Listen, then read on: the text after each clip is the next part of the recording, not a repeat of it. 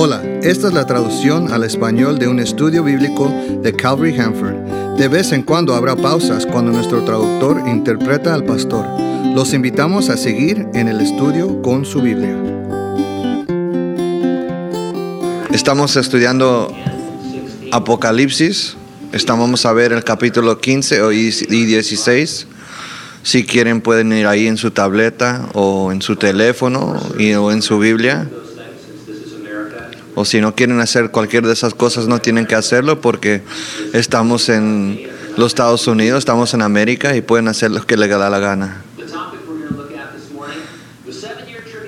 La tema que vamos a ver esta mañana es los siete años de la tribulación viene a su culminante fin con el rápido derramamiento de las siete copas de ira de Dios. Título, Super Tazones. Vamos a ver. Señor, gracias por esta mañana, gracias por nuestra alabanza, Señor. Es mucho más que preparar nuestros corazones para la palabra de Dios. Es como una forma, una muestra de nuestro amor para ti y sabemos que lo estás recibiendo, Señor. Y nuestros corazones están preparados para recibir tu palabra y queremos recibir de tu Espíritu Santo que los ministra y también deja que Él pueda hacer lo que quiere en nuestros corazones habla nuestras vidas corporalmente. El nombre de su superhéroe héroe es Esfinge y su superpoder entre sus hombres misteriosos es de hablar dichos predictivos. Aquí algunos de ellos. El que cuestiona el entrenamiento solo se entrena a sí mismo, haciendo preguntas. preguntas. Cuando dudas de tus poderes, le das poder a tus dudas. Cuando puedes equilibrar un eh, martillazo sobre tu cabeza, enfrentarás a tus enemigos con un ataque balanceado. Si crees que son profundas, no lo son. Así que detente antes de que los publiques en tu Twitter o en Facebook la película en donde ellos aparecen es una parodia y ellos intentan de ser divertidos. Me me ares,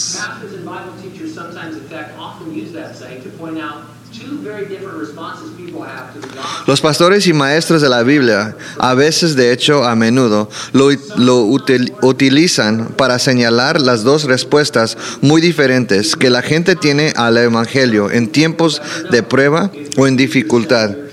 En su vida, algunos se apoyan en el Señor y debido a ello se vuelvan mejor. Los creyentes que fueron martirizados durante la tribulación se describen como la bendición de Dios, cantando a Dios un canto de liberación, mientras que los que aún viven a medida que se vierte su ira final de salida permanecen fieles hasta el final. Los no creyentes, habiendo negado arrepentirse, se describen como rodeando sus propias lenguas y como blasfemando a Dios hasta el final.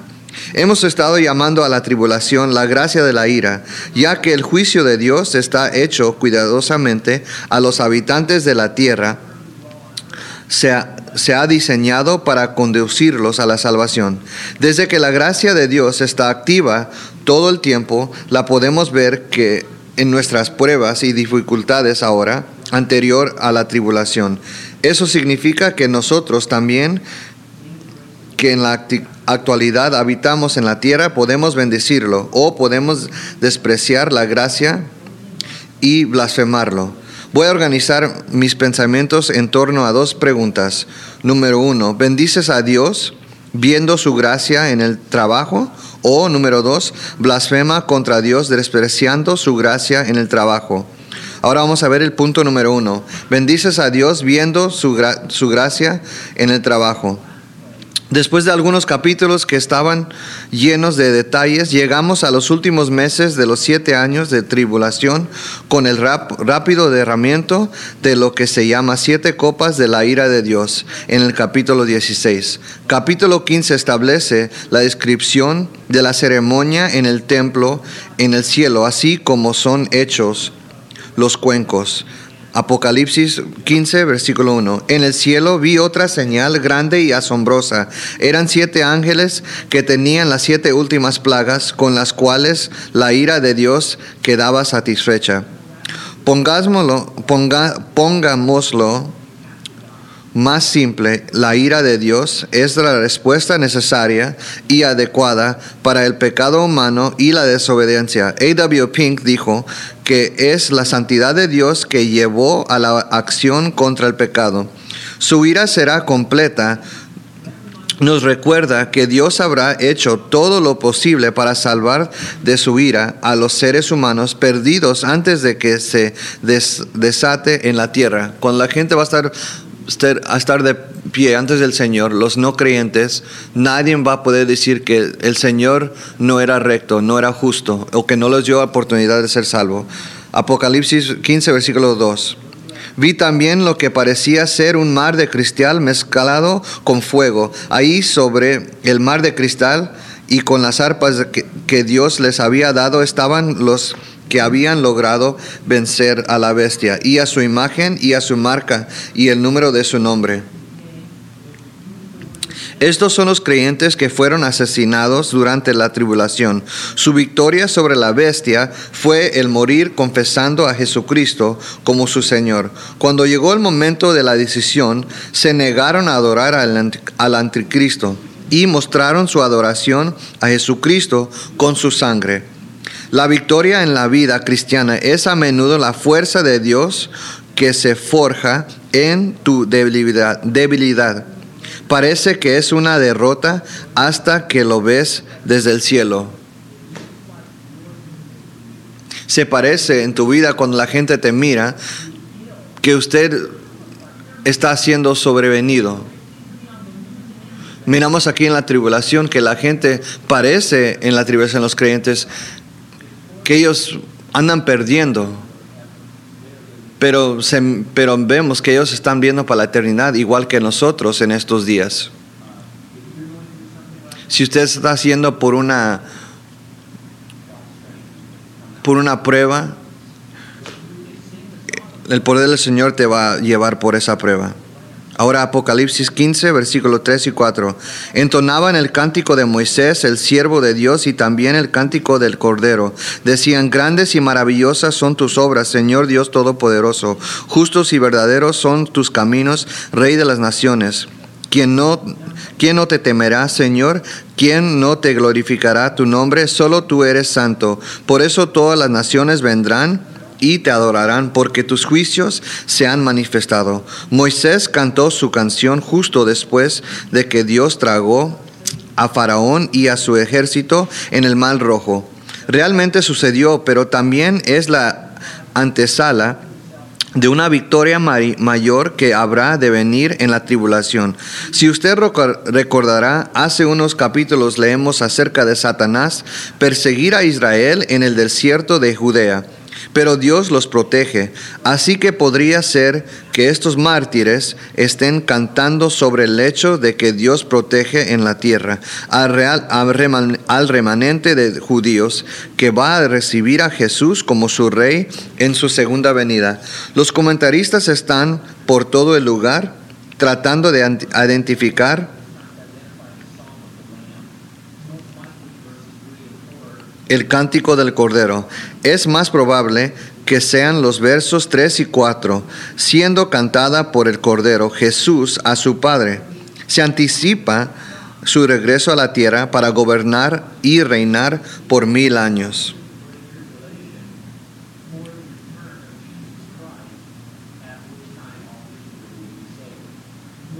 La tribulación está en otro lugar llamado el tiempo de angustia de Jacob También se conoce como la septuagésima semana de Daniel. Es un momento especial para que Dios cumpla sus promesas a Israel. Dios cumplirá sus promesas de liberar a Israel y Jesús volverá a establecer el reino.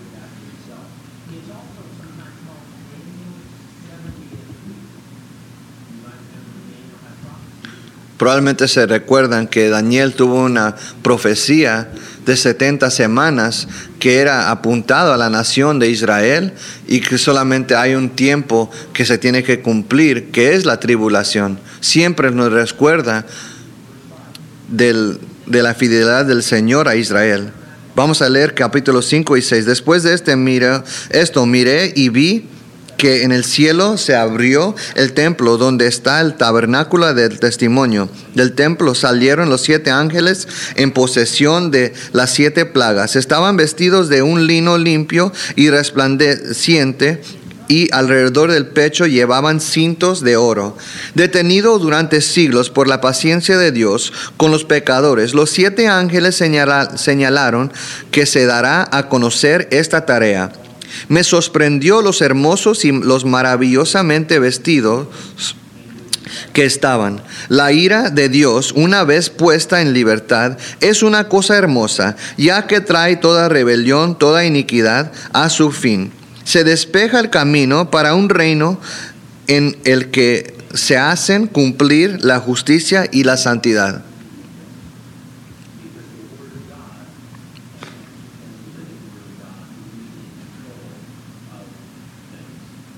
Va a un tiempo cuando el pecado se termina y la palabra del Señor, la palabra viviente, cuando el Señor va a estar aquí en la tierra y Él va a estar gobernando aquí en la tierra. Muchos de nosotros estamos pocos, no asustados, pero nos pegó algo al corazón que en la, nación de, nosotros, aquí en los Estados Unidos, que aprobaron, o sea, que dijeron que los homosexuales se podían casar. Y lo miramos eso y, ay, mira qué terrible es esto. En ese tiempo el Señor va a estar gobernando. Él va a estar gobernando sobre toda la tierra. Vamos a leer capítulo 15, versículos 7 y 8. Uno de los cuatro seres vivientes entregó a los siete ángeles sendas copas de oro, llenas de la ira de Dios que vive por los siglos de los siglos. El templo se llenó de humo por causa de la gloria de Dios y de su poder, y nadie podía entrar en el templo hasta que se cumplieran las siete plagas de los siete ángeles. Para cualquier persona, creyente o no creyente, que alguna vez se preguntó por qué Dios no está haciendo algo por todas las cosas malas en el mundo, por todo el sufrimiento. Este momento, momento en el futuro, en los últimos meses de la tribulación, será la respuesta a dicha pregunta. Él está esperando que los hombres, se arrepientan y cuando ellos absolutamente muestran que no, Dios pondrá fin al pecado derramado su derramando su ira sobre ellos. Él prefiere a los hombres que se den cuenta de que Él ya derramó su ira contra el pecado en Jesús en la cruz. Él prefería a los hombres dejen que Jesús sea su sustituto y salvador.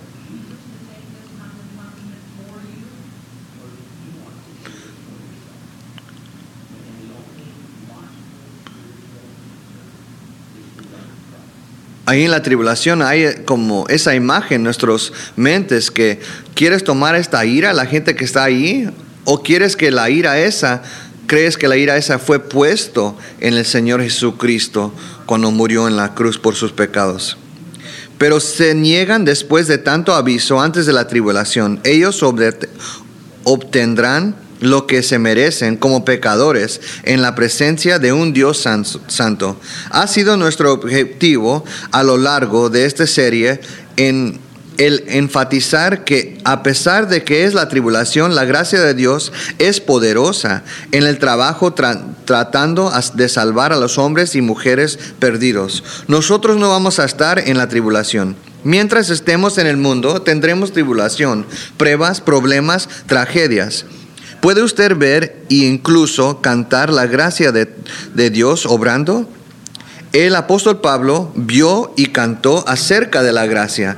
En un lugar él declaró que ya sea si estaba abundando en bendiciones o siendo humillado por bofetones, aprendió a estar contento. Esa es la, la, gracia obrando. En otro lugar, él dijo la respuesta de Dios a su oración sobre una aflicción física que sufría, la cual era buena para él, para mantenerlo humilde y dependiendo de la fuerza de Dios, se regocijó en ella. Esa es la gracia obrando. Pablo no era el apóstol Pablo de la gracia solo porque escribió mucho sobre ello. No era algo intelectual para él, era algo íntimo. ¿Usted está abundando? Es la gracia obrando. No piensa ni por un minuto que es por todo lo que has hecho. Sea agradecido por ello, en lugar de tomarlo por sentado. ¿Estás humillado? ¿Sufriendo de alguna manera, luchando? La gracia lo llevará a través de ella con regocijo.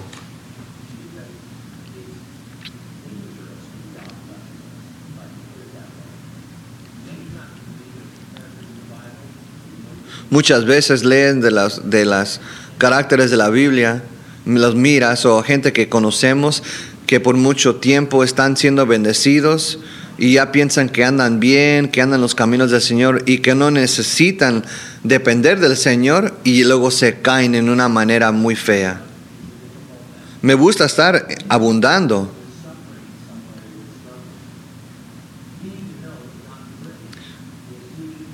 Si estás humillado, tienes que saber que esa gracia del Señor te va a sostener y te va, Él va a estar ahí regocijándote, o sea, dándote ánimo para que estás en esa experiencia. ¿Cuántos de ustedes están, han ido por una prueba y por los primeros días o meses o años estás ahí bien deprimido? Y luego ya por mucho tiempo ya sabes y ya reconoces que el Señor está ahí contigo. Y te preguntas, ¿por qué no me puse, por qué no se me prendió el foco al principio de saber que el Señor estaba ahí conmigo? ¿Por qué no me acercaba más al Señor? Si ustedes están en una prueba esta mañana, te tengo que decir esto, el Señor está aquí, ahí con usted.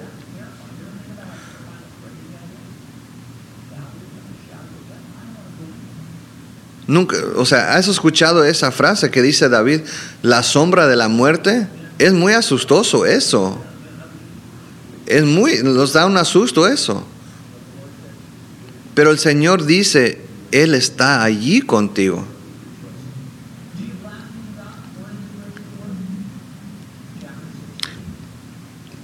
Punto número dos. ¿Está blasfemando contra Dios, despreciando su gracia en el trabajo? Capítulo 16. Hablando de los dichos, Yogi Bear, o el oso yogi de las caricaturas, era famoso por sus dichos impares. He aquí una muestra de ellos. El béisbol es el 90% mental, la otra mitad es física. Yo no voy a comprar a mis hijos una enciclopedia, que caminen a la escuela como yo lo hice.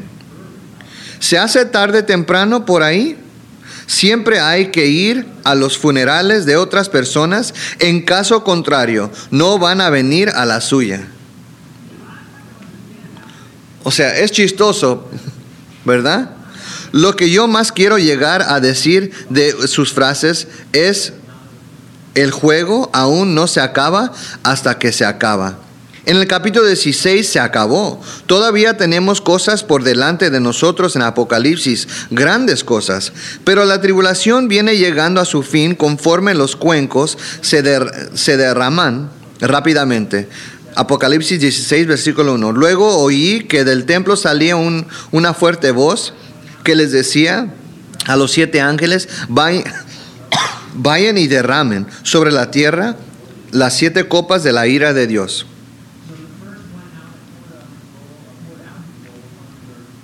Una y otra vez quiero señalar que Dios ha estado ocupado con, en toda la historia de la raza humana, dejando saber que esto iba a suceder y podría ser evitado, evitado personalmente por la fe en Jesucristo. Apocalipsis 16, versículo 2. El primer ángel fue y derramó su copa sobre la tierra, y a todos los que tenían la marca de la bestia y adoraban su imagen, les salió una úlcera maligna y pestilente. Llagas como forúnculos se abren probablemente en la mano, en la cabeza, donde está la marca de la bestia. La naturaleza real de su decisión de tomar la marca y seguir la bestia se revela. Pensaron que con su marca los salvaría, pero su marca era un signo de su propia podredumbre espiritual. El segundo ángel derramó su copa sobre el mar y el mar se convirtió en sangre, como de la sangre de un muerto, y murieron todos los seres vivos que había en el mar que había en el mar. Ya en el capítulo 8 se produjo una contaminación parcial de los mares, ahora se completa. No creo que, que podamos empezar a comprender los, los efectos de la presente sentencia. La sangre, como de un muerto, es una frase que describe el hedor de todas las criaturas muertas. Apocalipsis 16, versículo 4 a 6. El tercer ángel derramó su copa sobre, sobre ríos y manantiales y manantiales y sus aguas se convirtieron en sangre. Y oí que el ángel de las aguas decía, justo eres tú, Señor, el que eres y el que eras, el santo que ha juzgado estas cosas. Porque ellos derramaron la sangre de los santos y de los profetas. También tú les has dado a beber sangre, porque tú, porque es su justa causa. Apocalipsis 16, 7. Tú has dado a beber sangre, pues ellos se lo merecen porque derramaron la sangre de ellos, de los santos y de los profetas. Estos que rechazaron a Jesús también arrojan la sangre de sus santos. Ahora en un momento de la justicia poética, se les da a beber sangre. Apocalipsis 16, 8 y versículo 9. El cuatro ángel derramó su copa, su, copa sobre el sol, con lo que se le permitió quemar con fuego al género humano. Y hombres y mujeres se quemaron con ese gran calor, pero en vez de arrepentirse y dar gloria al nombre del Dios, de Dios que tiene poder sobre estas plagas, blasfemaron contra él.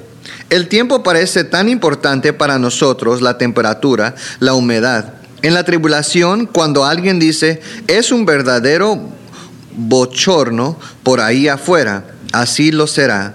Recuerda que en medio de la tribulación Dios envió un ángel para advertir a los hombres que si tomaron su marca y adoraron a la bestia, se perderán se perdieran espiritualmente para siempre. Por lo tanto, yo tomo su fracaso y arrepentirse aquí, al final, como la triste consecuencia de dicha decisión anterior. Versículo 10. El quinto ángel derramó su copa sobre el trono de la bestia y su reino se cubrió de tinieblas. La gente se mordía la lengua de dolor y por causa de sus dolores y sus úlceras blasfemaron contra el Dios del cielo, pero no se arrepintieron de sus obras. Incluso mientras el sol se intensifica, la oscuridad cubre el trono de la bestia y su reino. Es la manera de llamar la atención de Dios al mundo hacia el centro de la oposición a Él. El, el versículo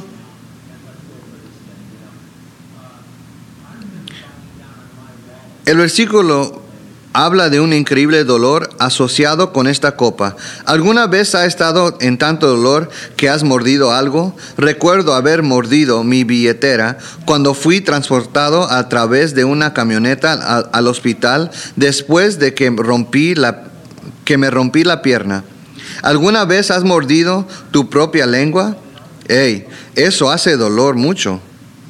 Hace doler mucho. Ok, ahora pon este, esto junto, el dolor que los hombres experimentarán en su voluntad será tan intenso que se roer en sus propias lenguas en algún tipo de esfuerzo fallido para aliviar su sufrimiento. El pecado es oscuro. Los hombres les gusta ocultar sus malas acciones al amparo de la oscuridad, pero en la oscuridad herimos a otros y nos hacemos daño a nosotros mismos. Sal a la luz. Si estás pecando, tú puedes arrepentirte. No importa qué tanto has pecado o dónde te encuentras en la oscuridad, tú puedes arrepentirte, tú puedes estar en una relación o puedes llegar de nuevo a la relación con Jesucristo. Apocalipsis 16, versículo 12. El sexto ángel derramó su copra sobre el gran río Eufrates, y el agua del río se secó para preparar el camino a los reyes, reyes que venían del oriente. El Eufrates es uno de los ríos importantes en el mundo formó la frontera oriental del antiguo imperio romano. El Eufrates era el sitio de la ciudad más grande y rebelde después del diluvio global, Babel. Era el sitio de la magnífica capital de Nabucodonosor, Babilonia. En sus costas, en el futuro habrá una nueva Babilonia para servir como capital para el anticristo. Leeremos sobre ello en los dos capítulos siguientes. Exactamente no aparece como el sexto ángel actúa, actúa para secar el río. Podría implicar cambios en las placas tectónicas de la Tierra. Un gran terremoto se discute un poco más tarde. Es interesante observar de paso que la fuente, la, la fuente del agua para el Eufrates es la capa de hielo perenne, casi de 17 mil pies en la cumbre del monte Ararat. Es el lugar donde la mayoría de los investigadores creen que la arca de Noé se posó. Podría ser que Dios nos ha impedido descubrir el arca, por lo que podría ser revelado en los últimos días como un testimonio al mundo del inminente regreso de Dios para el juicio. De la boca del dragón, de la boca de la bestia y de la boca del falso profeta vi salir tres espíritus impuros con aspecto de ranas. Estos son espíritus de demonios que hacen señales milagrosas y que salieron por todo el mundo para reunir a los reyes de la tierra para la batalla del gran día del Dios Todopoderoso. Huacatela, Fuchi, los ejércitos de, las naciones del mundo vienen de lo que ellos piensan son sus propias razones políticas, pero en realidad sus movimientos están inspirados por Satanás. Un montón de cosas que suceden en el mundo a través de la historia cuando se trata de los gobiernos es satánico. El diablo es, después de todo, el Dios de este mundo. Hay muchos de ustedes que recuerden que los nazis y Hitler miraban y tenían muchas raíces en el oculto. Y, nos decíamos, ¿cómo sucedieron esas cosas que tantas gentes murieron sobre de las manos de un hombre? Y nosotros miramos esas cosas y, y miramos, es satánico que hay un hombre que quiere matar a la gente que eran judíos. Y ahora miramos hacia atrás y sabemos que realmente ellos estaban en lo oculto, estaban en las sectas, estaban en las cosas satánicas. Y podemos mirar eso en los gobiernos y las naciones que hay cosas, tragedias satánicas que están al, al trasfondo de las cosas, que están operando demonios y cosas satánicas. ¿Por qué reunir a todos los ejércitos? El diablo sabe que Jesús va a regresar y quiere oponérsele.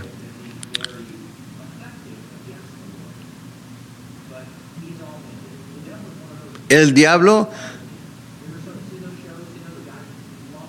es como un hombre que, que está jugando póker y va a dar todo, va a poner todo su dinero, va a poner todo lo que tiene. Y así es Satanás. Él al último va a decir, yo voy a poner todo lo que tengo y yo voy a venir contra Jesús esta última vez. Y a lo mejor que ah, vamos a ver lo que pasa. A lo mejor algo bueno sale de esto. Y vamos a ver al último que solamente del palabra de la boca del Señor Jesucristo los va a matar. Pero no es su batalla, es la batalla del gran Dios, del todo, Todopoderoso. Vamos a ver versículo 15. Mira lo que dice el Señor. Miren, yo vengo como un ladrón, bienaventurados los que se mantengan despiertos y conservan sus ropas, no sea que se queden desnudos y se vea la vergüenza de su desnudez. El ladrón viene de repente y de forma inesperada, advertencias similares de dan, se dan en Mateo 24 y Lucas 12 los que están listos sufrirán pérdida. No hay mucha gente que te va a llamar o que me va a llamar y dice, mira, yo te vi en el in and out, te vi comer una hamburguesa, ah, ¿cuándo vas a llegar ahí a la casa? Porque quiero parar ahí a robarte algo. No vas a estar, ¿verdad? No, no dan esa advertencia. La iglesia no estará en la tierra en este momento ni en ningún momento durante la tribulación. El apóstol Pablo aseguró a los cristianos de Tesalónica que el día del Señor no los podré sorprender como un ladrón. El Señor habla estas palabras para animar a los creyentes en, en la tierra durante los últimos meses de la tribulación a permanecer fieles. Vamos a leer capítulo 16, versículo 16. Y los reunió en el lugar que en hebreo se llama Armagedón. Megiddo es una colina que domina el valle de Jezreel. En el lado opuesto del valle se puede ver Nazaret, la ciudad natal de Jesús hasta que comenzó su ministerio. Megiddo en hebreo significa algo así como la cita o lugar de tropas. Armagedón Armagedón se, deriva de la palabra hebrea original pronunciada Ar La llanura que hay en Megiddo es de 14 millas de ancho, 20 millas de largo. Napoleón lo llamó el campo de batalla más natural de toda la tierra. Jerusalén inicialmente cae a las fuerzas del anticristo antes del regreso del Señor. En Zacarías 14, 2 leemos esto. Zacarías, Jerusalén. El Señor reunirá a todas las naciones para que te ataquen y serás conquistada, tus casas serán saqueadas y tus mujeres serán violadas, la mitad de tus habitantes serán llevadas en cautiverio, pero el resto del pueblo permanecerá en la ciudad.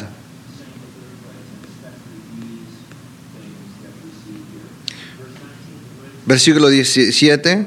El séptimo ángel derramó su copa en el aire y desde el trono en el templo salió una fuerte voz que decía, todo esto está hecho. Había siete sellos, siete trompetas, siete copas, está hecho. Versículo 18. Entonces hubo relámpagos, voces y truenos y un gran temblor de, la de tierra. Nunca antes desde que la humanidad existe había habido un terremoto tan grande. Una tormenta se desata por encima, la tierra tiembla debajo. Los siguientes versículos describirán algo de lo terrible de estas dos cosas. El, tiempo puede ser aterrador y puede matar. Lo mismo con los terremotos. Versículo 19. La gran ciudad se, partió en tres. Las ciudades de las naciones se vinieron abajo. Entonces Dios se acordó de la gran Babilonia y le dio a beber de la copa que tenía el ardiente vino de su ira. Esta es una sacudida mundial. Las ciudades de todas las naciones cayeron. ¿Qué es la gran ciudad? Podría ser Jerusalén o la reconstrucción Babilonia mencionada en el verso. Jerusalén, de hecho, experimentará alteraciones geográficas en la segunda venida de Jesús. Por un lado, sabemos que el monte de Sión, de Sión se dividirá en dos. Soy de los que piensa que Babilonia será reconstruida en Irak y servir como la capital del anticristo. Volviendo a lo del, terremoto. Y todas las islas de, y los montes desaparecieron. Este es el más gran- grande terremoto, es fuera de serie. Todo el mundo será capaz de escalar el Everest en este tiempo porque va a ser más plano. Apocalipsis, versículo 16, versículo, capítulo 16, versículo, versículo 21. Del cielo cayó sobre la gente una enorme granizada con granizos que pesaban más de 20 kilos y fue tan grande que la plaga de granizo granizo que toda la gente blasfemó contra Dios. El granizo más grande que cayó en los Estados Unidos fue en, en Aurora el 22 de junio 2003 con el diámetro de 7 pulgadas y una circunferencia de 18.75 pulgadas debido a que su peso no se pudo determinar el granizo que cayó en Coffeeville, um, Kansas, en 1970, sigue siendo la más grande registrado en 5 o 7 pulgadas.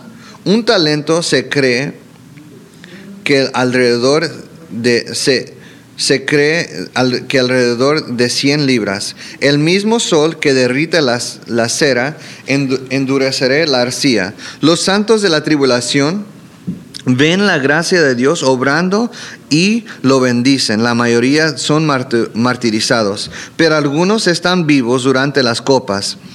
Jesús les hace saber que Él no viene a ellos como un ladrón, sino como su Salvador. Los no creyentes blasfeman usando su lengua para roer en vez de reconocer la gracia de Dios. Si usted es un creyente, es dudoso que blasfema contra Dios durante sus pruebas, pero les, le, le bendices por su gracia en ellas. Si usted no es un creyente, puede ser cambiado por la gracia de Dios, ofreciéndole el perdón de sus pecados por medio de la fe en Jesucristo.